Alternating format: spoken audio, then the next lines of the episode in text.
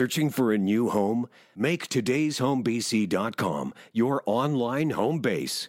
With easy to search listings and connections to local realtors, everything you need is under one roof. Powered by Black Press Media, you can search hundreds of local listings, all in one place. Access the top real estate professionals to help you find the perfect home today at today'shomebc.com. Welcome to PQ Beat, the official podcast of the Parksville Qualicum Beach News. I'm Peter McCully. He set the beat not only as a drummer for the legendary rock band Spirit of the West, whom he played with for 30 years, but for Doug and the Slugs, BTO, Long John Baldry, and more. Now he's setting the beat using a keyboard, which can have a nice rhythm of sorts, as an author, having just released his first book. Today we chat with Vince Ditrich, who makes his home in Nanoose Bay. Welcome, Vince. Hello, it's nice to be here. We certainly have a lot to talk about today because I have to tell you, it seems like you packed a lot into your story so far. Tell me a bit about where you grew up, your parents did, what family life was like. I grew up in southern Alberta. My father was a musician, a lifelong musician, so he basically taught me how to play, and he uh, let me play in his band from age of six onward.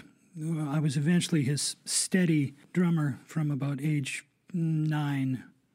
I learned a lot about polkas and waltzes and weddings. I learned a lot about weddings.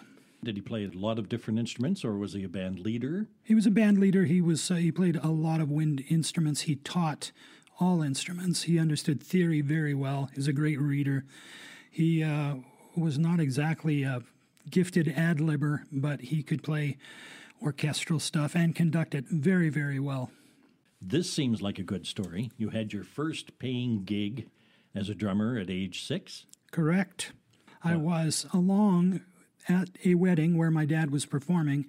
Somehow I ended up on stage and I played a set. There's a feature set, four or five songs, where I played with the band and I got ovations and tips. And I thought, oh man, this is good. And I went home. He paid me that night. He gave me 15 bucks. Wow. Yeah. So you and I both had interesting diets when we were starting out. We seem to be about the same age, and uh, when we were starting out in our respective careers. I moved to Vancouver in the mid 80s, and uh, I was very young 23, 22, 23. By the end of the second month, I was so broke. I had no gigs. Obviously, you don't waltz into Vancouver and say, Howdy, start employing me.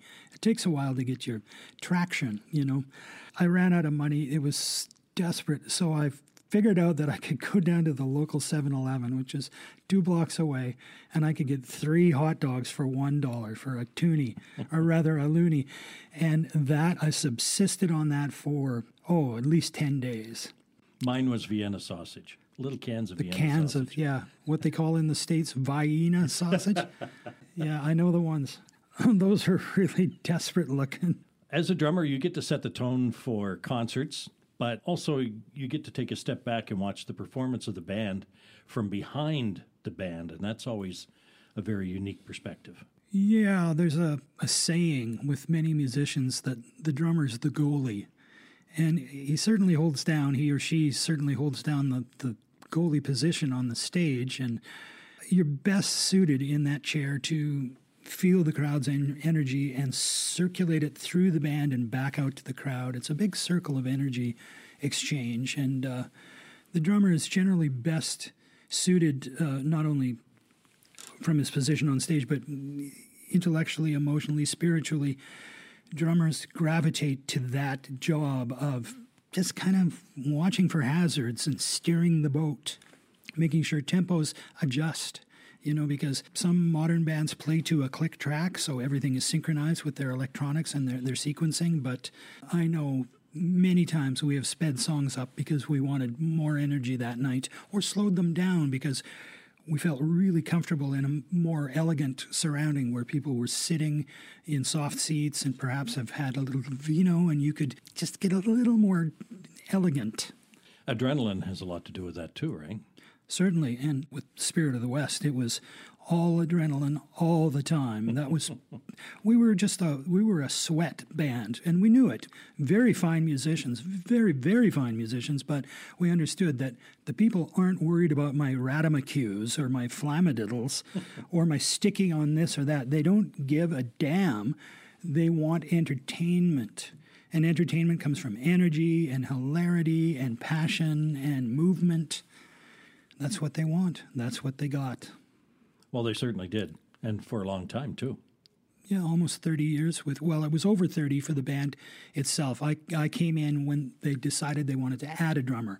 I became their drummer and invented the role for myself. Spirit of the West, when they started, didn't have a drummer. No, no, it was uh, three piece at first, just, you know, like a, a barn and uh, then the, the, Irish hand drum and uh, flutes, whistles, bouzouki, banjo, acoustic guitar, vocals. Mm-hmm. So it was very traditional. Every once in a while, Johnny would break out the old Morris bells or the bones, and he'd stagger around making clicking sounds or jingling sounds. And you know, he was just so charismatic and uh, such a ball of fire that it didn't matter what he did; people just ate it up. You've been a musician pretty much all your life. You had your first paying gig at age six, as you say. Who have you looked for to uh, inspiration and direction as far as musicians go? Anyone you'd like to have call you on a Thursday afternoon and say, "Hey Vince, we need a drummer tomorrow night. Can you fly out?" Not anymore. I'm retired now. I mean, after 50 some years at the kit, I think I've said everything I need to say because now being an author requires full engagement. But in the day, I lived for being called at the last minute. I did it many, many times. Anybody who's a jobbing musician gets called at the oddest time.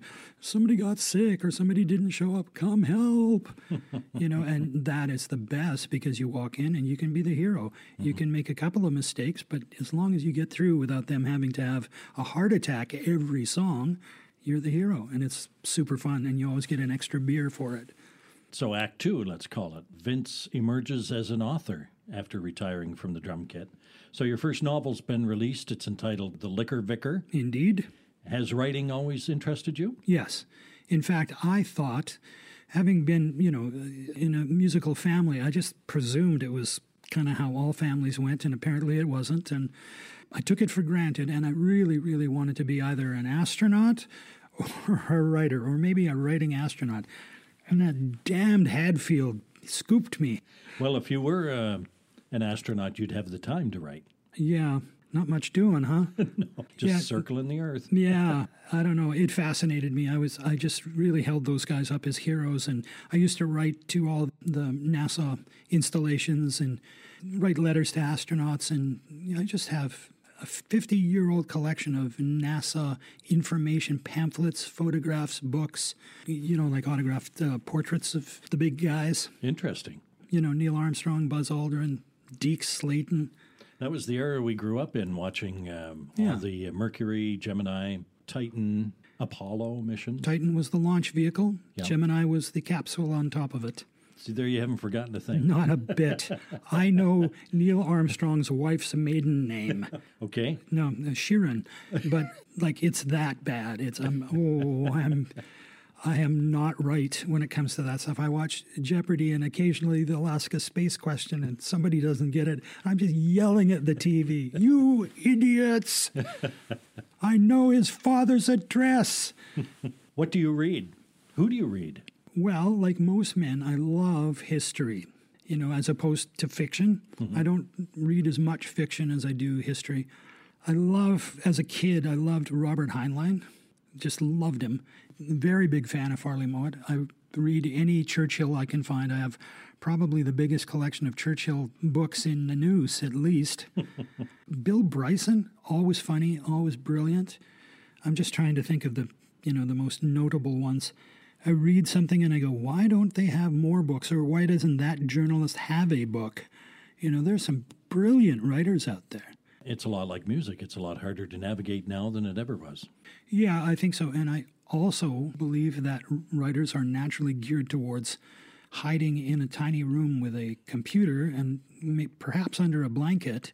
They're publicity averse. They don't like bragging. They don't like to get out there. They don't even like their pictures published in journals or things like that. So And they go, well, why didn't my book sell? Well, why didn't our record sell? Because they didn't have a photo of you, they never saw a video, you didn't have any zazz. Well, that's not the case here. No. Tell us about the book, the characters, the plot. My main character is Tony Vicar. He lives in an imaginary Vancouver Island town called Tyee Lagoon, and he is a failed musician. He is a wannabe. I've known 500 guys like this who their hairstyle never really got past the 70s and they're out of style and they're always on about the newest guitar and this guitar is going to be the one that's going to loft them over the top and they're going to have a big following in their tiny little town and just dreamers, you know, and God bless them. But having been in music as far as I have gone, I look at that with a different perspective now and I go, oh man, if you were going to break, it would have had to have happened 35 years ago. And you're still putting on the show at the Moose Lodge. And it's okay if you do that as a hobby, but some of these guys really, truly believe still. I just have a, a smile for them. I'm not derisive in any way. I just smile and go, yeah, I guess some guys get into race cars and other people, they, you know, they have their hobbies, but these guys take their hobby so seriously. And that's Tony Vicar. He's that guy, and he is beginning to become aware of how badly he's failed and how behind the curve he is in his life, and he's come upon hard times. His musical career has been reduced to the point that he's DJing rural weddings, which to uh, somebody who thinks he's, you know, David Gilmour, that's the worst case scenario. And he's also doing Elvis impersonations in the middle of his DJ act. So he's just feeling really loathsome, very, very down in, in the dumps. And at his very lowest moment, where the book starts, incidentally, I've started him at the darkest, most awful moment, which I think could serve to put off some readers. They might read that first two chapters and go, this guy's too dark for my taste. But it was meant to illustrate how something that innocuous can get that bad. I've seen it, I've lived it. And uh, so I included that. And then he meets his love interest, who is Jacqueline O'Neill, who everybody knows as Jackie O, begins slowly dragging him out of the emotional pit he's in.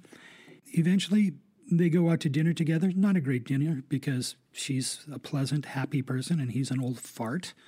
They come upon a car accident a fatal car accident. One of passengers in the vehicle has died. The other one is just barely hanging on. And Tony Vicar somehow rises to the occasion and appears to have brought back to life the other person. He becomes very famous for bringing this lady back to life. And from there, he becomes famous, but not for the reason that he expected to become famous. Lotto tickets are involved? Yeah, because once he's done this one thing, every act afterwards has a pile-on effect. You're apparently a lucky person. You do all sorts of miracles. Bless my lottery ticket. And he goes, Sure, it's blessed. Ha ha ha. And then the guy wins. So this just adds and adds until he becomes internationally famous. Why spend hours searching dealerships, comparing makes and models? Find the best of BC's inventory in one place, todaysdrive.com. You'll have access to inventory across BC, where you can easily find a vehicle that fits your needs and gets you where you need to go in comfort. Get in the driver's seat. Don't miss out on the many options we have available for you. Powered by Black Press Media, todaysdrive.com connects you with exclusive new and used car deals. Well, I, I read the book. It certainly has a pace. It really moves along very quickly, changes direction just as quickly as the pace. And I understand this is the first of three. It is a trilogy. That's the origin story. And it was, incidentally, so fast paced because I wanted to write it as if it was a TV show, a tightly cut TV show. Because obviously, I have plans to turn it into a TV show. So I wanted, especially this first book, to be punchy and quick so people can go, okay, I get it. It's fun. I want to know where he's going in book two and then three. It's world building. It's a, a funny, rustic hard edged world, but it's hopefully fun. And I hope everybody that reads it looks at the characters and says, Oh, I know a guy just like that. so, what was the creative process like for you? Did it take a fair amount of time to piece the story together? Do you have little bits of paper in your pocket, a chapter here and a chapter there, or? You would not believe the amount of wandering around the house from corner to corner in my pajamas, muttering. My poor wife, are you losing it? You know, no, I'm writing. and how long? The first book took me a couple of years, a couple of years of pretty solid effort, because you're kind of learning on the job how to write a novel. There are a lot of pitfalls and standard mistakes that neophyte writers make, and you have to reel it back in and start again on the proper path. And I did countless numbers of beta reads with my writer and artistic buddies, and I'd ask, What about that character? What about this turn of events? What do you think? What do you think? And I got a lot of helpful input, and I really kind of focus things down on this quick paced adventure with, you know, enough levels there to indicate that there would be a lot more life and adventure in the subsequent books. On this podcast, we almost always ask this question What advice would you give someone pursuing a career path similar to yours? And now we've got two paths, so you can give two pieces of advice, if you like, about writing as an author or as a musician. I think my personality has me conclude that listening to other people is unwise. I mean, you have to listen to a certain amount of advice from really highly qualified people, but don't think that everybody's highly qualified because they're more experienced than you, because a lot of people have only risen to their level of incompetency and this is going back 50, 55 years. You know, you, you look at so and so in the tiny town as a child where you're the drummer, you're the eight year old drummer, and you ask the 20 year old drummer, well, what would you do? Well, you don't know at age eight that this guy has the most limited horizons. So if you put your faith in his judgment, you've hurt yourself. You got to listen. You got to reserve judgment on these things. That's what I did with writing. I did not submit to so to speak to doing things the normal way. Because I learned from rock and roll you just walk in the door and you push hard. Mm-hmm. you know politely hopefully charmingly but incessantly. So instead of going through endless rounds of submissions and waiting for people to not like you you're asking them for permission to be liked you know and people they pounce on that. That's ridiculous you just go in and call the boss Hello, do you have any idea who I think I am? Here is my book, read it. I commend thee. And they always read it. They always got back to me quickly. And, you know, God bless the book publishing people. They almost always say, not for us, but try so and so. And I faithfully did that. And I managed to track down somebody who was willing to take me on, which was Scott Fraser at Dundurn in Toronto. So I, I have to ask you about the very profound experience you went through having a kidney transplant. Probably at my sickest. I was in the hospital for about the sixth or seventh time. I was just down in the dumps. I'd had a couple of potential donors rejected for various reasons. I mean, it's such an exhaustive process to be a donor and be accepted as a donor. And I had another one that just you know, got turfed. There was some problem with, I don't even remember now. It's your memory starts to go when you get that sick. My niece and her husband came in and they said, uh, "How you doing? How, how, did things go with that uh, last donor?" I said, "No, he got pushed out of the sequence because there's something that doesn't match." So he said after a pause, "Well, they accepted me." So what ended up happening is that he had to fly all the way to Halifax and give away his kidney to someone he never met. Nobody knows who it is. It's an anonymous donation. And I, in return, received a kidney from an anonymous donor in Vancouver. So, in between us, in between Halifax and Vancouver, there were seven, all told, seven, so five more donors and recipients, which at that time, in 2016, was the longest chain they've eh, ever been able to keep together to the end. Unbelievable. It was unbelievable. And I thought I was going to collapse the whole chain because I got sick shortly before that. For the very final shows of Spirit of the West, I ended up in the hospital. I had to check myself out and drag my dying carcass to the Commodore ballroom because I'd come down with H1N1, if you can believe it. That was the worst thing ever. So I managed to play those last two nights. I'm sure I felt the Grim Reaper hanging over my shoulder on a couple of occasions. And uh, I was in such good hands, though, because it was the final show. It was a very big deal in Vancouver. And Kris MacFarlane from Great Big Sea, their drummer, he flew out to back me up in case I couldn't play. So there were a couple of times where I literally leapt off the kit and he leapt in and took up right in the middle of a song. And then Pat Steward, one of my very favorite drummers in the whole world and one of my best friends, who's the odds and Colin James and Bryan Adams, and he's a gorgeous drummer. He was there too, and he was ready to leap in. So I was totally covered off.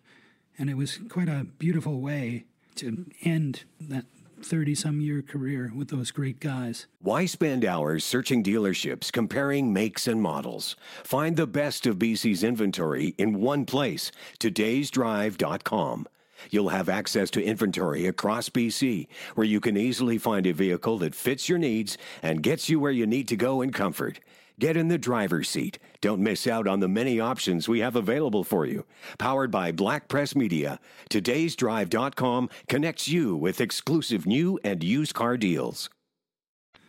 Well, speaking of concerts, I found a clip of you in concert with Spirit of the West where you sang lead vocals and I wasn't aware you did that. I know you were tucked away in the back making things happen, but singing a tune that perhaps uh, first time concert goers to a Spirit of the West concert might not have expected. Back in the late 80s, I had this little trio. I was in a little trio. We called ourselves the Croon Tunes. It was Steven Drake and Doug Elliott of the Odds. Very heavy musicians and not right in the head, just like me. We were just three of a perfect pair. We dress in custard yellow polyester tuxedos with big velvet bow ties, and I had nerd glasses with a band aid. We sang the corniest available material. Madness. How much is that doggy in the window? Una Paloma Blanca. Blue Spanish eyes, and just put so much welly into it. We were an underground sensation in Vancouver. We'd play at the Railway Club, and it would be jam packed with people but it was madness. It was just so out there. That was one of the things that made me known in the city of Vancouver amongst the musical community. Oh, you're hiring Vince? Oh, have you ever heard him sing? This is crazy stuff, man. I think we had one night where I said, you know what, I want to try some one of my stupid songs. And they went, sure, we'll go back and have a beer in the middle of it. You know, any chance for a break, those lazy blighters. and and I went out and I did it, and Hugh McMillan accompanied me on his one of his many instruments, and it was a huge hit. It just went over the top, so it became a staple of the show, and I always did it. And when we did our symphonic uh, recording and our symphonic touring, I had a symphonic arrangement of That's Amore done as a vocal feature for me, and I would prance about the stage like the silly git that I am, and the audience would sing and call. I would call, and they would answer, and it was just beautiful.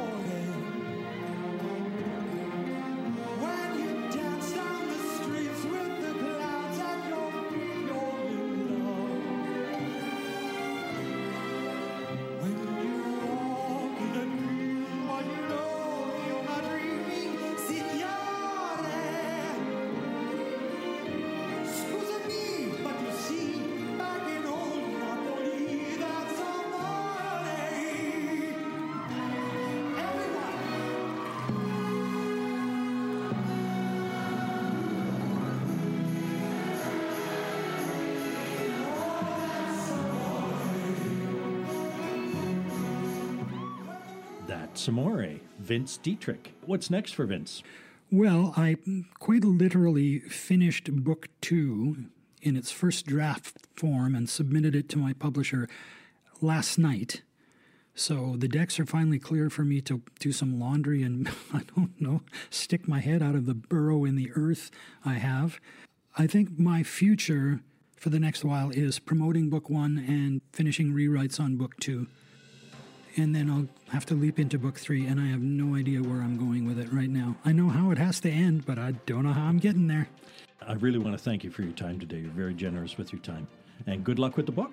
Thank you very much. And this has been a lot of fun. I'm very happy to be here. That's this edition of PQB. If you have suggestions for guests or topics, we'd be happy to hear from you. You'll find our contact information on our website, pqbnews.com.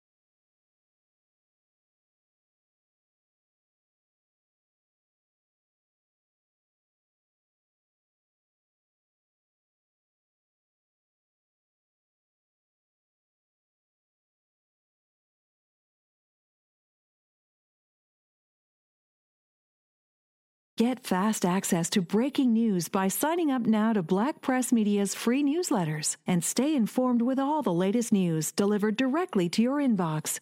You'll have access on any device, so you never have to miss out again on the information you need to know.